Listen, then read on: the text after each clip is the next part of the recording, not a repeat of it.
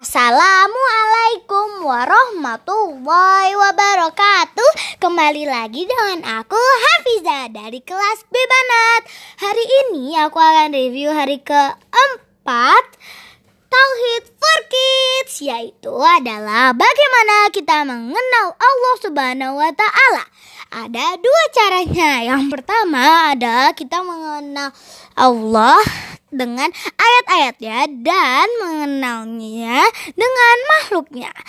Ayatnya ada dua.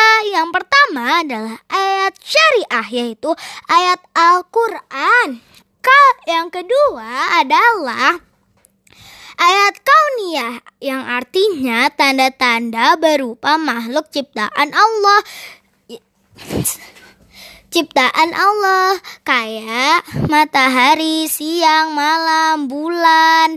Dan itu ada di surat Al-Fusilat surat surat Al-Fusilat ayat 37 yang artinya dan sebagaimana dari tanda-tanda kebesarannya ialah malam, siang, matahari dan bulan.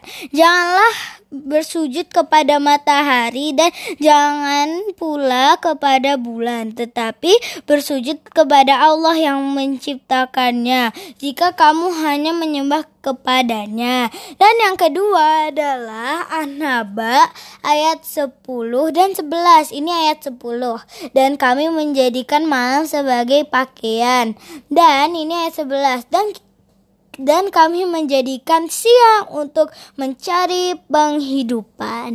Oke. Oke, jazakumullahu khairan. Barakallahu fikum.